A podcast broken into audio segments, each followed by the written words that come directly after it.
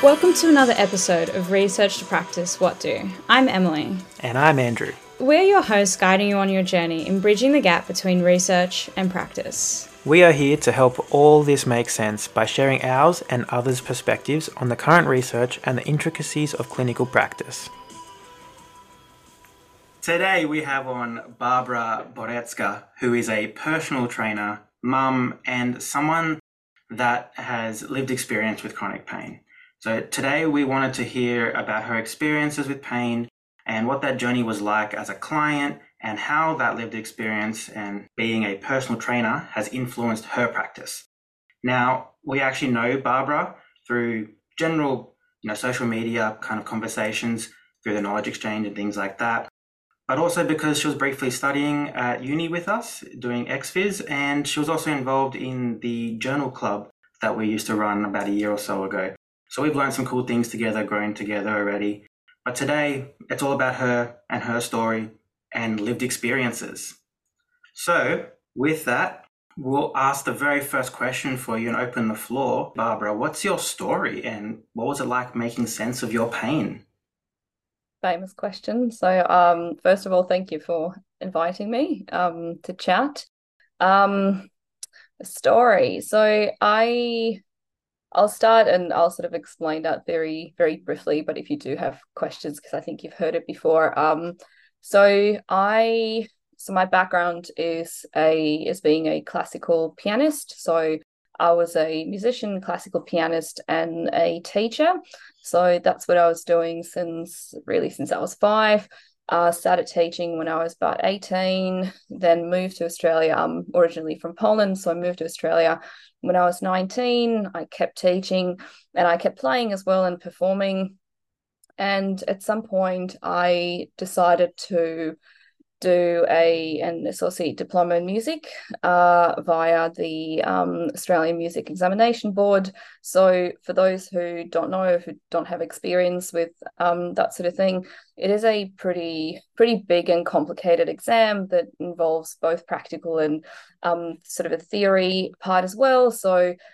Uh, as a pianist, you have to prepare a few pieces. It's about 45 minute recitals, so pretty, pretty big, pretty uh, sort of high level and, and quite difficult. So it involves a lot of hours of practicing uh, and preparing that. So I was preparing for that for about a year. Um, and during that time, I was also working, had three jobs, and sort of was practicing when I could, practicing at night, not sleeping enough, stressing out a lot.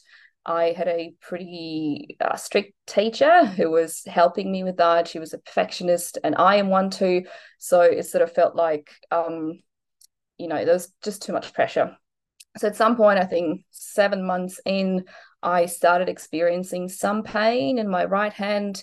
Um, because I was a pianist for so many years, that has happened to me previously, sort of pains and aches here and there, but it would normally go away after a couple of weeks. So this time I thought, ah, it's it's probably going to be the same. So I kept playing.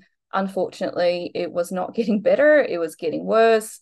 Uh, so I turned into, you know, using an anti-inflammatory creams and painkillers, uh, resting my hand as much as I could, but that really wasn't a possibility because if you are preparing for such a huge recital, you just have to practice every day. So that wasn't really a case. My teacher also was not great. she probably should have told me to rest and you know maybe move the exam date if possible um, but she sort of said, Oh, look, it's going to be fine. Just ice it or put heat packs on, keep playing, pass the exam, and then rest. Um, so, this is what I did, uh, sort of hoping that, that things will get better. Uh, passed the exam, did really well. And then I thought, oh, I'll give it a couple of months and I'll get back to playing. So, two or three months later, um, that really didn't, like the pain levels didn't really change. I still could not really play without pain. I had quite a lot of issues there. So I went in and saw a physio. There was a local physio, uh, and he was a Chinese physio who did acupuncture. That was sort of what, what they were doing. And look, it might be, it was years ago, so it might have not made it worse, but this is how it felt at the time. So it felt like it really made the pain worse. I didn't think that was helpful at all, got pretty scared.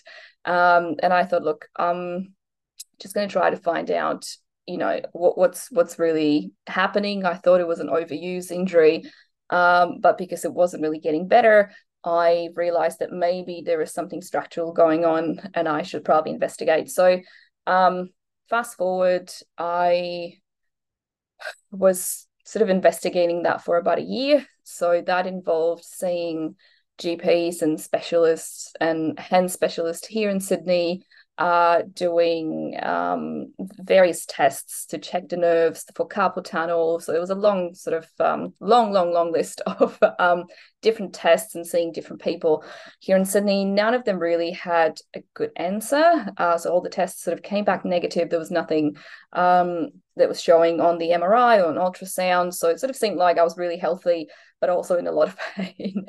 Um, and probably the worst experience there was seeing a he was a hand specialist who basically said to me he was a sort of a, a guy in a bigger body um, and he said well look you know i'm not made for running marathons so maybe you're not made for uh, you know playing on such a high level and teaching. Um, so at the time it was probably one of the worst things that someone said to me because that was my life at the time. So I was teaching full time. I was playing. I was a piano teacher. That was my identity. It was a, being a musician and being a piano teacher. So him saying that, I was like, oh my God, he's a hand specialist. And he just told me I should basically stop what I'm doing and I don't know, change careers. So I left there, was pretty, pretty devastated um didn't give up at that point. My husband was a great great support and great help. He basically said can we swear here? Anyway not, not good words right? So he said the guy was an idiot and let's just try to you know keep investigating. It's, it's not really what it's going to be. Um so we ended up going to poland to see our family and um I sort of went on another merry-go-round of seeing different specialists and different people that my friends and family recommended. Um, again, none of them, they did all the possible tests. They even scanned my spine and my neck. Uh, so any other structures to see if maybe the pain is radiating from somewhere else. Um, that really came back with nothing. Again, I was really healthy, but in a lot of pain. and I think because I was quite young as well, they didn't really think there was anything sort of um, really problematic happening and we saw a specialist diagnostician who um lovely guy very experienced basically said look i'm not really seeing anything that might be causing the level of pain that you're getting. There is some degeneration uh, around your wrist but it's not like i don't think it's causing you um you know the, the pain that you're experiencing. Um so we sort of came back to australia not having any any answers. I was still in pain um, and at the time, I was actually on prescription painkillers because it got to the point where I I just couldn't function. And my main job, my full time job, was um, teaching, and I started having trouble just playing really simple things. Um, for my students, I was also working at the the school's office at the time during the daytime, and I was teaching in the afternoons. I had trouble typing and writing, and it was really deteriorating. Like I couldn't even, you know, type up an email, which was quite problematic having the job that I had. Um, so I think a few months in, I decided to quit my job. I just couldn't do it anymore. It was it was too painful. The painkillers were not really helping. I didn't really find much relief from those. Um, so probably the lowest point uh, of my life at that time really struggling. Um, I'm pretty sure there was sort of a period of depression there as well because I felt like my whole identity was just taken away. Uh, so I couldn't teach, couldn't play, I couldn't work. And I'm someone who actually likes to work. I like to be out there and do things. So I ended up just staying at home and watching Netflix and, you know, sort of getting through the day, um, which was pretty, pretty rough. Um, and sort of the second part of that you know journey of trying to fix that pain because that's where I was at was to and I actually can't remember how I um how I met these people but I think it was through a friend who was also struggling with some um her technique and piano playing and she said to me that she um she knows people who are helping uh pianists get back to playing and sort of recover from injuries. Uh, and there's some sort of technique that they're using um, that is helping you to retrain how you play and how you move your hands around the keyboard and that kind of stuff. And uh, they're all pianists, they're all teachers, and they are specializing in that thing called Taubman approach. Um, so because I really had no other option, um, I was like, yep, sure, let me let me see what that's all about. Um, so I think that was during the time when I was also seeing a physio who was doing some manual therapy and some nerve uh, gliding and things like that. Lovely guy, really nice visits, didn't help at all. um, so I decided to see the Taubman approach experts. Uh, again, really lovely people, and I think genuinely wanted to help.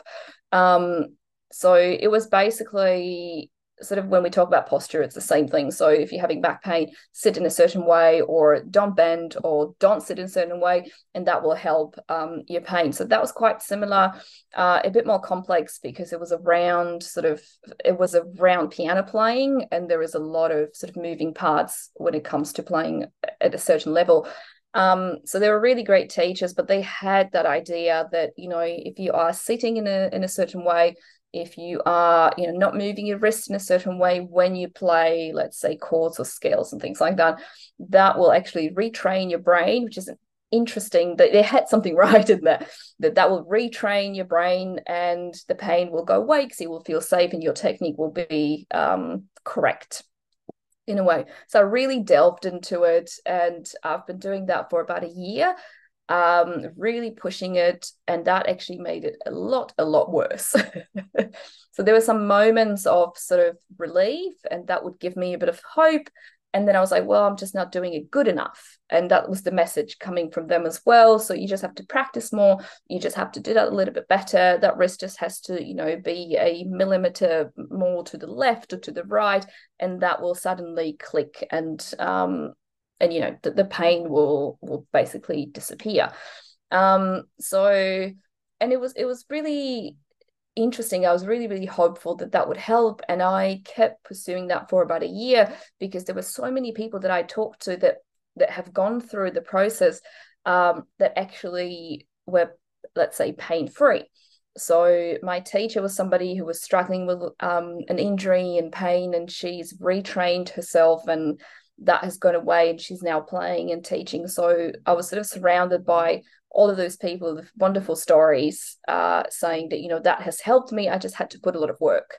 It was years of work, but that helped. And that was my goal. I just really wanted to go back to playing, go back to work. That was really who I was at the time. Um, and again, my lovely husband, I think a year in, I was, I think, on a double dose of painkillers, and that wasn't helping. And because of my perfectionist nature, I was really, I think, fanatically trying to get that right.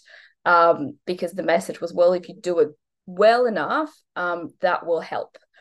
Um, that wasn't the case. And I think at some point he just said, Look, I don't think it's working. It was also really expensive um, because I would have weekly sessions with a teacher. It was really expensive. Uh, she lives in a, another state. So I would actually fly there uh, for lessons and then come back to Sydney. I would stay there for a couple of days. And again, she was really, really helpful. I stayed at her place. I think she really, like, genuinely wanted to help and she believed that it would help. Uh, but look, maybe it wasn't for me. It wasn't for me. It just didn't work. And I think at some point my husband said, look, I I don't think it's working. Like I know that you really sort of invested in it and we've invested heaps of money in it as well. Um, but I just don't think it's working. I think it's making it worse. Um, so that was again quite um, it was really frustrating, quite confronting as well, because it's, you know, you've spent so much money and so much time and you you're really invested in what you're doing and i genuinely believed that the technique was great. And interestingly it when i tried it because i was still sort of working i had a few clients a few sorry uh, students and the the techniques that they were teaching me worked amazingly for my students young students who were obviously not injured but from the technical point of view that was that worked wonders for them um, so it's like, well, actually, it, has got like there are a lot of uh, little things that are very, very helpful for my students. So I was like, I want to become a Taubman teacher. So it was a whole, you know, um, future that I saw for myself. Um, but it wasn't working for me. it worked for everybody else, but not for me. Um, so I think we I just made a decision at some point that it's not uh, it's not working. It's it's just actually making things worse. Uh, and that left me again a bit in a bit of a limbo because I had the plan. I was like, this is going to help, and then suddenly you sort of decide, well, it's not helping. What do I do now? I can't actually live like that. Um, so at that point of the story, my husband, who had some issues with his knees uh, when he was younger, started seeing um, Sue May, who's a physiotherapist that we all know. Uh, and after having some sessions of physiotherapy, uh, she recommended Daniel. So Daniel Arbella, who's an exercise physiologist, she recommended him for my husband to go and see and to sort of keep training with Dan um, to strengthen his uh, the muscles around his knees and just sort of give him a bit of an idea of what to do at the gym. Um, so my lovely husband saw Daniel, and he, I think they were talking, and he mentioned that, uh, you know, I'm having this issue of chronic pain, and it's been, oh, I don't know how many years that was at the time. I think it was a couple of years in uh, by then. So Dan said that, well, you know, what if she books an appointment? Uh, we can talk about it and sort of see if if I can help. Um, so my husband came home and he's explained it to me. I had no idea who exercise physiologists were. I didn't really know what they were doing. Um, so I've asked, well, who, sorry, who is he? what is he doing? Uh, because I saw physios and I saw all the specialists and they didn't really have any answers to me. So, you know, why why that would help. Um, it's just, just, do you want me to go to the gym? Is that it? Like, do you just want me to lift some weights at the gym? I didn't really understand what was going on. Um, and I think, look, my husband convinced me to go. So that that's long story short. I did go. I was very skeptical. I think I was not an easy client for Daniel in the beginning. I was very skeptical. I just said, I've seen everybody else, and you know they didn't help. What can you do? Um, so he was very patient with me um, and sort of approached the problem from a, a different perspective. Um, so, look, uh, without going into details, uh, he, I think I, he gave me some resources. I'm just trying to think sort of how it actually started. But I think he's explained, started off from explaining, you know, phantom limb pain and the people who don't actually have their limbs, they can still experience pain. So it's not as simple as having a structural um, you know, defects or injuries that actually might be a bit more complex. So started of that. He sent me some resources, some um, links to Lorimer Moseley's videos, so Tamed Beast, uh, I think a couple of articles from um, from his uh, website, and I I think I watched a couple of videos, and that made so much sense to me.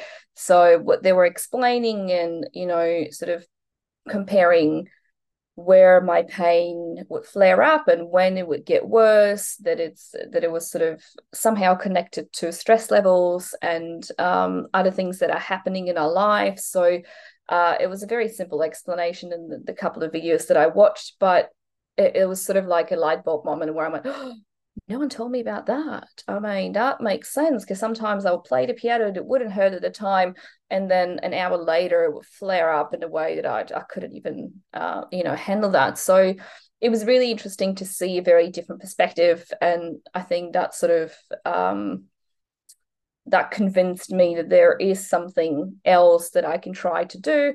Um, to help with that. So I, yeah, booked in, I think, I can't remember, like three months of sessions, uh, weekly sessions with Daniel. Um, and yeah, this is how the, the good thing started. um, so we had sessions of, you know, movement and exercise, but also um, I wouldn't call it pain science education, but just talking really that that's what we were doing. I was asking questions. I was unsure. I um i just wanted answers uh and we would discuss things and um we would do some movements in a different way.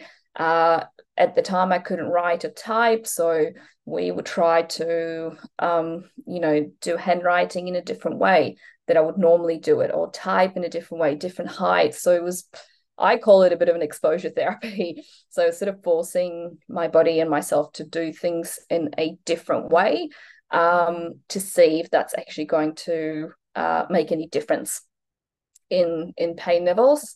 And and it was really difficult because for a year I was taught and convinced that I have to move and do things in a very certain way to get rid of my pain whilst Daniel was saying, actually, no, this is, I want you to do something completely different now. And I want you to try all of these different ways of typing and even playing the piano. Like we had different ideas of, you know, can your chair height be here? Or can you sit on the very left and try to play on the very right hand side of the keyboard? Just sort of doing many, many different weird things. It was really weird in the beginning. I was like, do what? You want me to sit on the floor and try to play the, the piano like that? This doesn't make any sense. Um, but because I was desperate and didn't really have any answers anywhere else, I was like, oh, okay, let, let's let's give it a go. And it's good that I did, um, because it started helping actually pretty quickly. So the pain levels went down, I would say, in the first couple of weeks, which for me, after two years, was like, oh, wow, that's that's pretty amazing. I'm gonna be like completely healed now, and he will fix my pain. So that's still where I was at the time, but it felt good. It felt good, and it was a sort of a hopeful message for um for the future. So I I worked with Daniel for um I think consistently weekly for about a year. I think it was it was a pretty long time. Um, but sort of the worst part was the yeah the first the first couple of months where it was all about you know trying to understand how things were trying to do things differently. Uh, going to gym as well i was not a gym person at all. I was a musician and an artist. I would always be very careful about my hands. Um, i would never play any sports because i could break my finger. So um, so I was not a sporty person at all. The only thing that I was doing, uh, not at the time, but previously in Australia for two or three years, was Krav Maga, which is self defense um, system. So that was a sort of fitness activity. But gym was a you know terra incognita for me, and I've I've never stepped foot in a gym. Um, so that was pretty hard, uh, but also quite enjoyable. And it turned out that exercising and moving and actually lifting weights and strength training was helpful for the pain level. So if that would flare up, I would go to the gym and it would normally get better. So I started finding those little sort of different management techniques, that's how I call it, um, to deal with flare-ups and to deal with the pain on a on a daily basis. Uh, and that was a lot of those. So I don't know if you want to delve into it, but there's a lot of different things that I was trying to do. And some of them I found helpful, some of them were not as helpful. Um, but that was all connected to, again, seeing Daniel talking about it, uh, really delving deep into Lorimer Moseley's work, into Explain Pain. Uh, I've joined a few groups on Facebook. So, um, yeah, that sort of pain science community, I got really interested in that. And I did find it quite quite helpful. Um, in saying that, there were really ups and downs here and there. So um, I wouldn't say that it fixed me, and it definitely did not get rid of my pain. It's still coming back here and there. There are still flare ups, uh, which can be really frustrating at times, but it's definitely nothing compared to, you know, where I was at, and that was back in 2015 uh, where you know I couldn't write, couldn't type, couldn't open the door, uh, couldn't you know open a jar.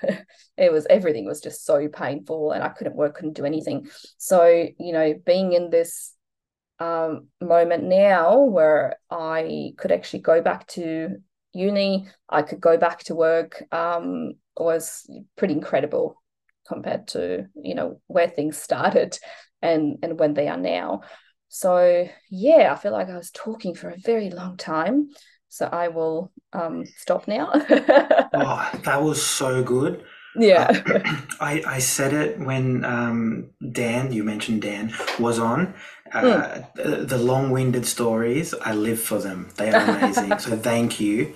Um, I know my mind's buzzing with a million questions from what you went through. Yeah. But I want to let Em go first because her mind's usually a bit more structured if she has anything. Yeah. Cool. All right, Em's shaking her head, so I've got the green light to go. That's okay. You ask, I'm just going to turn on the lights because I feel like I'm Yeah, a go for ghost. gold. Um, okay. So, I mean, like you, you had a real big, big um, journey, and uh, you you you went from kind of wanting to fix the pain and find out, you know, what's wrong. You, you're looking at scans. You were told do things in a certain way, You- you- and you, you know you were told that it was supposed to work, and it didn't. And you tried and tried and tried. Then you were skeptical when you even made it to um, Dan, but you had that support from your husband. Bloody round of applause to him for being that supportive one. It was great. And you ended up finding something through a bit of persistence, which is awesome. Um, I think, and especially with this episode, um, I mean, at least in, in my mind, you know, concentrating on what it is to have a lived experience with something and why that's so important is that journey really dictates, if we look back through your history, um, how you're going to interpret your world, right? And the, the fact that there were things like the cost to go to this, it was called Taubman method, was it? It's called Taubman Approach. Yes. Approach. So Dorothy Taubman was a piano teacher back in the US, uh, not that long ago, I think about 20 years ago. She's passed away now. Um, that, yeah, apparently has um, created that technique. But as far as I know, there's no, uh, now knowing about evidence and how to find things, there, there's no really sort of scientific evidence or studies that would prove that this works the way they say it does. But again, there's a lot of people that it helped, uh, and they were lovely, genuinely, you know, people who cared. So, you know, I'm trying not to uh, sort of bash them here because I think they did everything they could. Um, it just wasn't helpful for me. Yeah. Mm. One thing I want to add with just your story in general is the first thing that was coming into my mind was why is no one, no one like asking you, or at least what's the word like collaborating with you to continue piano? Like it mm. seemed like the go-to was just, oh well, you're gonna have to stop that now, and Yeah. it's crazy. Yeah, yeah. I think it is, especially if someone tells you that, you know, this is what I do for a living. It's not my hobby. It's not because I like to play. No, this is what I do for a living. I have, you know, 40 or so students every week and I play and I have to be able to keep doing that. So it was like, oh, you know, find a different career. I'm like, okay. So, Yeah. yep, it's very Yeah. interesting. Yeah. Hmm. I just find that it's classic in like it's so reductionist and it treats you so much like very much body as machine rather than human that's in the body that like as you've just mentioned you had 45 students. So it's firstly your identity. It's how you describe yourself see yourself. It's the way that you make a living. It's the hmm. way that you're able to do things that are important to you and all that sort of stuff. So then, like, it makes me annoyed at least to think about a hand surgeon that to be like, oh, just don't do that. It's like, He was awful. Yeah. just don't was be a hand Yeah. surgeon and let me know how I that know. feels. Mm-hmm. Yeah. But he couldn't run marathons, so I guess Oh, I can't yeah. play the piano. Yeah, because I, that was his life goal. Ugh, awful. Yeah, awful. Sorry, sass. Oh no, yeah.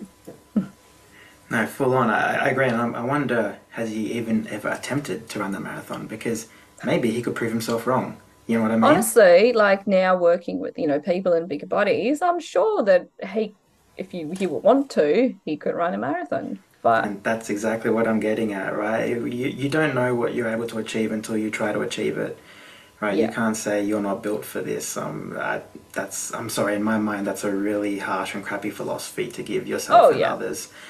Um, But yeah, like but through all of that, you actually had some good come out of it because you were actually able to take that that Taubman approach and apply it to your own teaching, right? yeah, so again, like it was really helpful for my students, but that was for, you know, younger kids who were not injured who and I also I think it's the how you how you frame things, it's the context as well. So the context that I was um, sort of learning it was, hey, I want to get out of pain.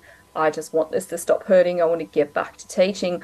Whilst when I was teaching that to my students, I would say, this is going to make your player playing more efficient. Let's try that. It's actually going to, it will be easier for you to do that. So it wasn't from a perspective of, I want you to do it like that because otherwise you'll get injured. it wasn't like that. So it's the framework of that as well. 100%. Um, with that, I kind of want to go a little bit further into your story and ask a little bit more about um, once you know you, you started seeing Dan and things started. I think you said back then uh, that the good things started to happen. Um, yeah. Yeah. So like at that point, is is that when you were kind of looking into doing personal training and going into uni and things, or what happened there? Good question. Um, yeah, so at the time I was not teaching anymore. So I stopped teaching um, and I even though I was getting like the pain levels were getting better, I think it was quite traumatizing to get back to it. So still actually until this day, even though I play, there are moments where I sort of get a bit of a when there's something a bit more difficult coming up. So I didn't really feel like um, I wanted to get back to teaching. And also was quite difficult to work with young students who sort of had all of that in front of them. There was you know what i mean? Like i can't really explain it. It wasn't jealousy but it just didn't sit right with me in a way. And it was quite hard for me to teach others where i couldn't really do it myself even though the pain was getting better. Um yeah so i decided i'm not going to go back to teaching and i was sort of looking for something else to do in the meantime so uh, once I started getting better, I because I had some experience in office jobs and sort of administration, I found a job as a uh, dental receptionist at a time at a sort of an old school practice that actually did not have computer. so typing was the biggest issue for me at the time, and that particular practice didn't have a computer. So I was like, it's amazing. This is the best job ever. I can write things down. So writing um, started to get a lot better. Typing was quite tricky. So I don't know, maybe it felt like playing. I'm not sure. Um, so I did that and it was it was a job that I was enjoying, but I knew that it was going to be it's sort of a transitional job. It wasn't something that I wanted to do, um, you know, long term. And I think I've really enjoyed teaching because it was something it was a way of giving back to community. It was a way to work with people. It was a way to teach them something uh, and it just felt like you know it aligned with my values a lot. So i was looking for something else that could um, sort of give me you know similar levels of satisfaction. Um, and because i started getting better at the gym i started lifting. I was really enjoying it. Um, and it helped me a lot. I was like, whoa, you know, exercise physiologists are amazing people, and what they do was amazing, and they help others. I'm sorry if I sound sarcastic, but I really meant it. Um, so I really thought that it was a great job to have and you know helping people to get back to the things that they love and helping them to um, manage their pain better was and you know an amazing job to have. Um, so I thought well this is what I want to do now. Can't be a teacher anymore but I can teach people how to exercise and how to sort of make sense of their pain. Um, so I asked Dan I was like how do I how do I what what is this thing So we had a chat, and he said, "Look, um, what if you do a personal training certification uh, first? See if you actually enjoy working with people in this uh, in this context, uh, and if you do, then you know you can try and apply to go to uni." So at the time, I because I'm from Poland, I was still a permanent. Uh, I don't actually think I was a permanent resident yet uh, no, I was a permanent resident. Sorry, so I was a permanent resident. So permanent residents they uh, can go to uni and they can, get a Commonwealth supported place, but they cannot actually get a student loan. So you have to pay for uh, uni upfront. Again, the you know it's not an international uh, student. Um, fee, but it is still, uh, you know, quite a lot, and you have to pay for that upfront. So, um, because I just went back to work, that wasn't really an option at the time. So I did my personal training certification. I uh, I really enjoyed it. I, I thought it was really good. Um, and I started, yeah, and then I started working at F45 was my first job. Um, so I did that first, and I really enjoyed it. So I kept working um, in the dental practice. That was sort of my main full time job, and on the side, I was doing you know fitness group classes gigs that kind of stuff. Um so yeah that that's how it started. There's more but you ask me questions and i'll yeah. Yeah that's awesome. So you kind of made that transition mm. after dealing with everything and finding maybe a new passion we can call it. Um, and uh, so with that then you've been a personal trainer for a little while now um, excuse me yeah, so you've been a personal trainer for a little while now, and how has having all this lived experience with your pain and going through different things, having crappy experiences and good ones, helped you help your clients?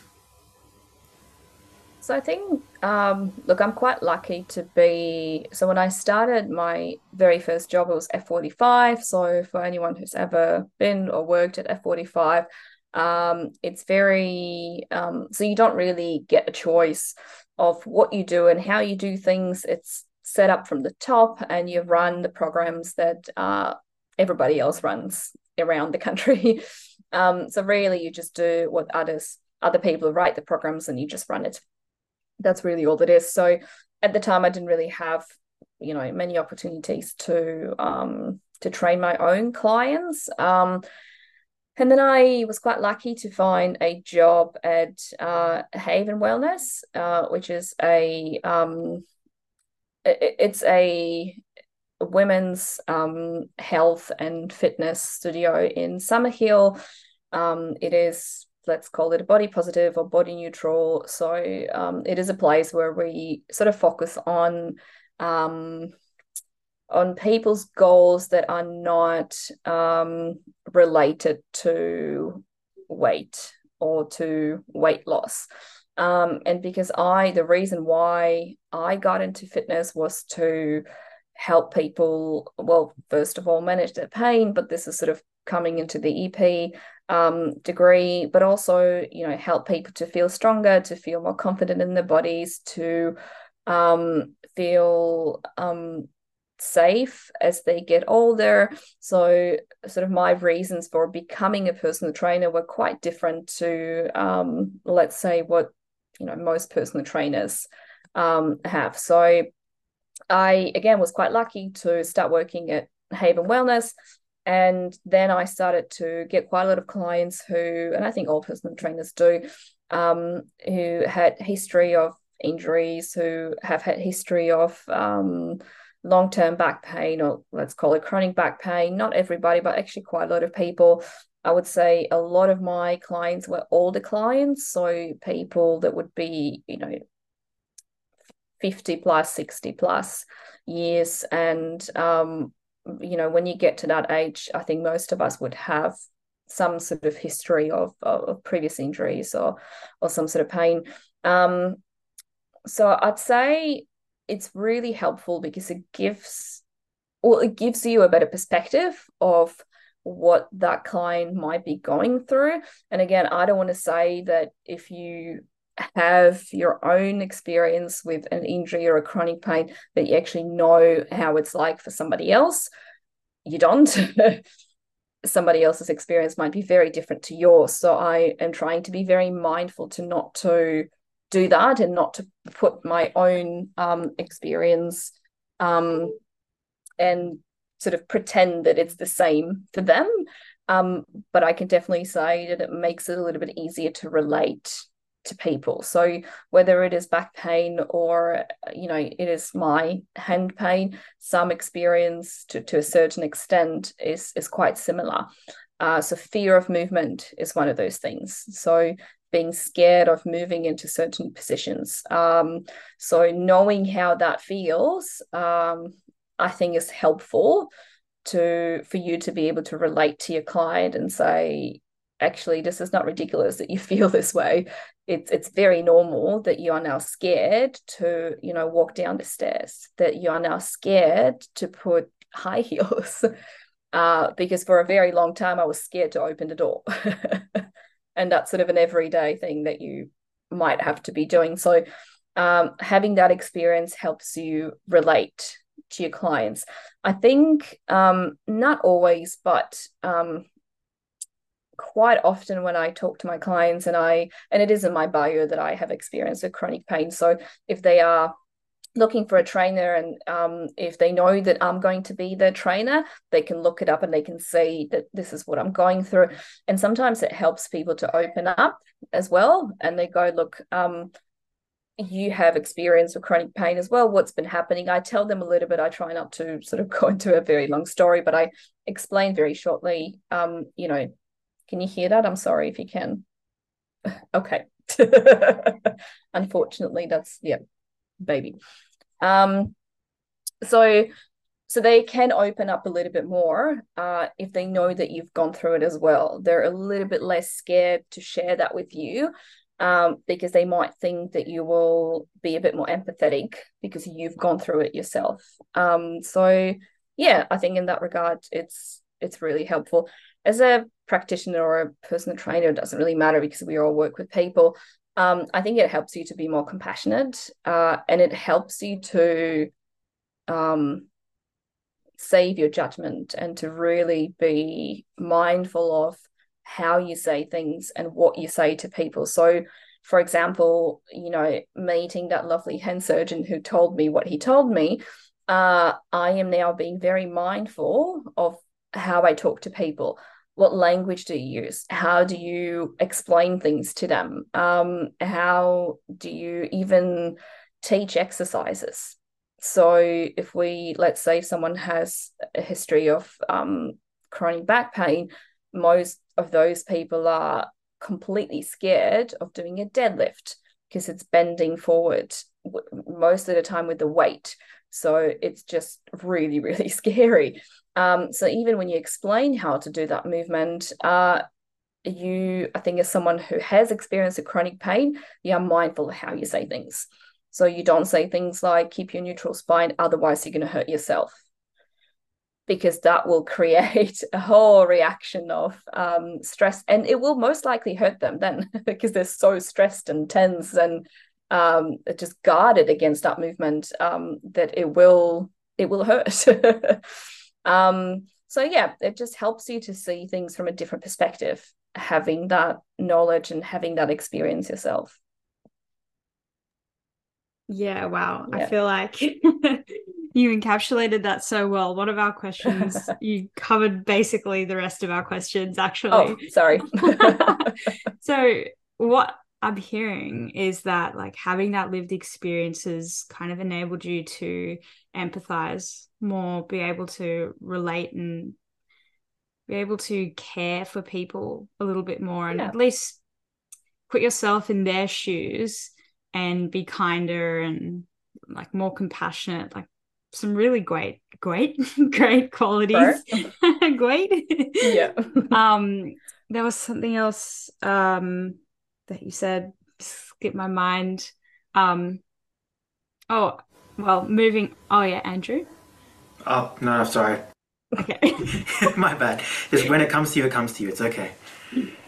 Oh no, it's it's gone now. Stage fright.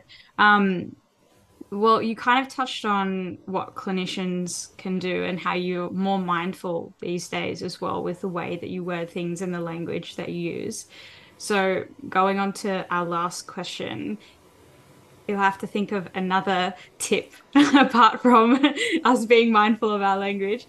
What advice would you give clinicians from your perspective on how to basically be a better practitioner or how to approach these things or yeah, what would you say is needed? Um yeah, I would say um ask questions. That would be my main advice. I've met, like, throughout my journey, I met so many um, health professionals who would just sort of jump straight into, you know, an assessment or a test or scan results, um, but they wouldn't even talk to me much and sort of ask me uh, what the experience been like and when things started. Not all of them, I'm not saying that, but uh, let's say the the ones that I wouldn't recommend people to see would be the ones who who didn't ask questions. So ask questions ask that person you know what their their experience is like um because i feel like even if you do have experience of chronic pain or even if you've seen you know 5 10 20 people with uh, chronic back pain every single person's experience might be vastly different from one, person to another so i think we quite often jump into conclusions pretty quickly and we um, we think that if we've worked with somebody who had a similar issue, now we know how it feels, or now we know what to do. Uh, but I actually had clients who, uh, both of them chronic back pain. One of them was happy to do deadlifts and happy to try, another one, not at all. And if I would have told that person, hey, you can do this, it's going to be great, they would probably never come back. So I I ask, what do you feel comfortable doing? Uh, you know, what movements do you find to be uncomfortable? Do, are you feeling comfortable or do you feel, um, you know, would you like to try that? So I think coming from place of collaboration instead of place of sort of authority. Um, and again, as a personal trainer, we're not in that hierarchy of health professionals. We're quite low here. But when we talk about physios and then GPs and doctors, quite often it comes from the top and they go, you should do these exercises because that will help you. Well, what if they don't want to? What if they've tried it before? That's another one. Always ask, what have they tried before? Because you might be the fifth person that they're seeing and they've tried all of these things and none of it worked. So just ask questions, talk to that person like a human. I think I, especially as a new trainer, I was so scared of, you know, doing perfect programs and and creating perfect classes and making sure that it's all written down. Uh, but what it really comes down to, like good programming is great and it's helpful, but what it comes down to is really sitting down with that person and asking them, what would you like to do? Sometimes they don't know. They say, oh, I don't know, you tell me, and that's fine. uh, but some people will actually tell you, oh, I don't want to do squats. They, they don't feel good. Or just you know talk to people ask them. I think that's my biggest advice. Don't think you know everything you Great don't ending quote that's awesome don't think you know everything hmm. yeah uh, I personally see asking questions as doing my due diligence and checking in with my clients, friends, family, whoever it is that I'm trying to give advice or help. Uh, I think that that's a that's really awesome way to put it. Um, uh, sometimes people do think they're doing their due diligence by doing these assessments and they don't realize it sometimes does a little bit more harm than good. So really good. It's. Little... It could be a part of it. I'm not saying mm. don't do your assessments. Yeah, but definitely do, especially if you're a physio. I don't do it because I'm a personal trainer, so I don't. It's not my scope of practice to actually assess certain things. But yeah, do it. it it's helpful, but also at the same time, explain to people why you're doing it. Ask yeah. them if they are okay with you doing that. Maybe they don't want to know. so yeah. Awesome, Barbara. Um, I'm gonna pass to Emily if she has any last remarks, because otherwise we will finish it up there. This has been a really good talk for the last, you know, 50 minutes or so. Yay. Em, yeah, I just really like um, how you basically um, talked about shared decision making and collaboration and patient centered care, all the buzzwords in like a really nice way without any buzzword. and yeah, like, I don't like buzzwords. I'm sorry. no, but that's perfect because like we don't need them. Um, they just help like yeah summarize, I guess, what we're trying yeah. to mean. Um, but the yeah, the way that you've described asking your patient uh, or clients the questions, and from what I heard was they're the expert, and there's a space to learn from them, to check in with them, and to not again assume that they're just this body machine that wants to go, yep, like I'll I'll do everything that you say, or like I don't know if that made sense, but like they're a human with past experiences and um, being able to check in and ask for consent and asking them what their preferences and their needs are, are really important. So yeah, really, you're doing awesome work. yeah, thank you.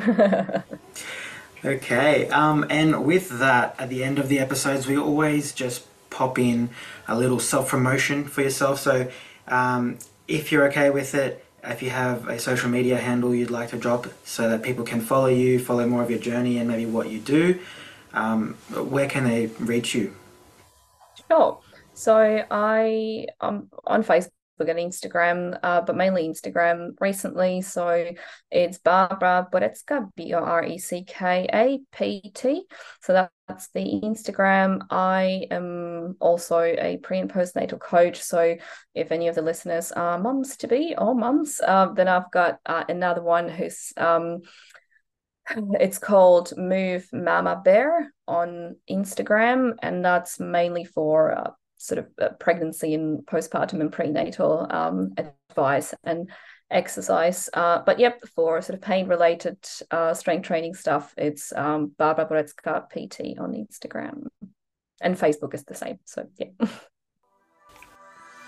Thank you for listening to this episode of Research to Practice What Do. You can find all relevant episode information in the caption and find us on Instagram at research the number two practice underscore podcast as well as on our personal pages at mwalker underscore xphys and at andrew xphys. And with that, we encourage you to remember that research means you don't know, but you're willing to find out.